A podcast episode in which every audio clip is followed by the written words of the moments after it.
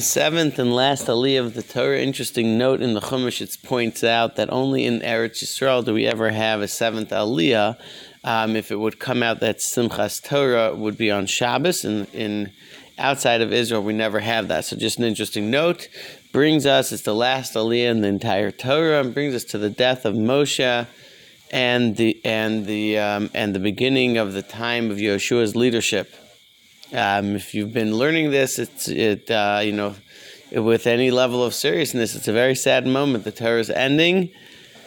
Moshe's Moshe's life is ending. Moshe Moshe is dying. The Torah describes that before he died, Moshe was brought brought to look and to see all of Eretz Yisrael. But when we say to see all of Eretz Yisrael, it means with all the details, even to see the cave of Machpelah to see all the details, not only for now, but even everything that was going to come upon the Jewish people. And so, as Rashi goes through explaining, he saw the wars of the wars of Shimshon, of, of Devorah, of Yehoshua, of Gidon, of the kings of, of King David, all the different, the many different wars of the Jewish people. He saw all the different struggles the Jewish people were going to have. Thankfully, the wonderful leadership, but also the pain of Avodah Zarah and and idolatry, idolatry that was done in done, done that was done in the area of Dan, of the tribe of Dan, and etc. He saw the whole thing. Ad Hayam Acharon Rashi says really means not just to the last sea, but to the last day. All the things that are going to happen until the dead are reborn, what we call it Techias Mesim. Rashi notes that Moshe, until Moshe would come back again, be be what uh, resurrected and be able to be back in the world. Hashem showed him everything that would bring that would happen until then. Including the Moshe Shlomo's, Shlomo's setting up the Beis Hamikdash, everything. And Hashem tells Moshe, "Come now that you've seen all of that, you could come to Shemayim, and you can tell Avraham, you can tell Yitzchak, you can tell Yaakov, I fulfilled my promise to take care of the Jewish people." You can tell him it was all fulfilled. And then the Torah says you could, that Moshe died. He died in the beautiful death that's called Misas Neshikah, like a kiss from Hashem. And there's a lot of discussion after that. Moshe dies. So who wrote the rest of the Torah? One opinion Rashi says is Yehoshua took the lead.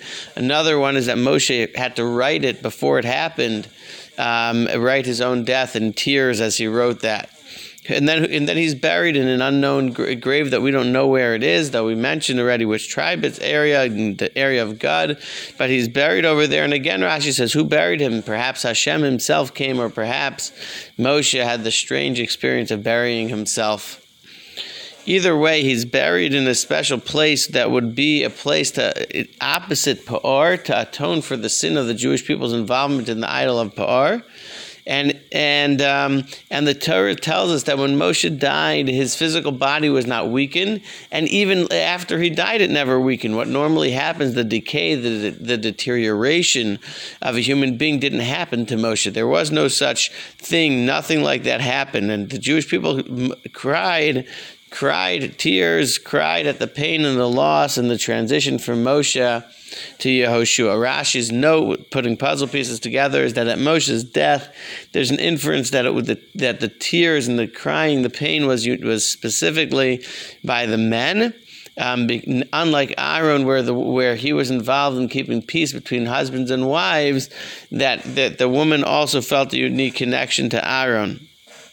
The Torah ends the last couple of verses of the Torah describe the uniqueness of Moshe, which will never be repeated, will never be replaced. The way he could talk to Hashem, as we're told, as we were told when Moshe had a problem, he turned to Hashem and he said, "What should I do?" No one else ever could just confidently turn to Hashem and say, "So what should I do now?" There was no such thing. Think about the miracles that he did to receive the Torah and to get the luchos from heaven, to do the miracles of the desert and to take care of the people. And not only that, the last compliment Rashi points out is that when Moshe made the decision to break the luchos, to break the tablets, ultimately Hashem, Hashem agreed to his decision. He was a person who, when he made decisions, they were decisions that Hashem, that Hashem agreed to. Obviously, um, an amazing, amazing level where he's the messenger of Hashem, but when he makes it, when he has to make his own decision, Hashem says, "Of course, of course." And so the Torah ends everything that Hashem did through the hands of Moshe, all right there in front of the Jewish people. Kol Yisrael, in front of all of Klal Yisrael, Moshe Rabbeinu did what he did, and then of course we say Chazak, Chazak, V'nis Chazek. What a special honor, what a special glory. May we only be strengthened to continue to learn more and more um, Torah and come closer and closer to Hashem.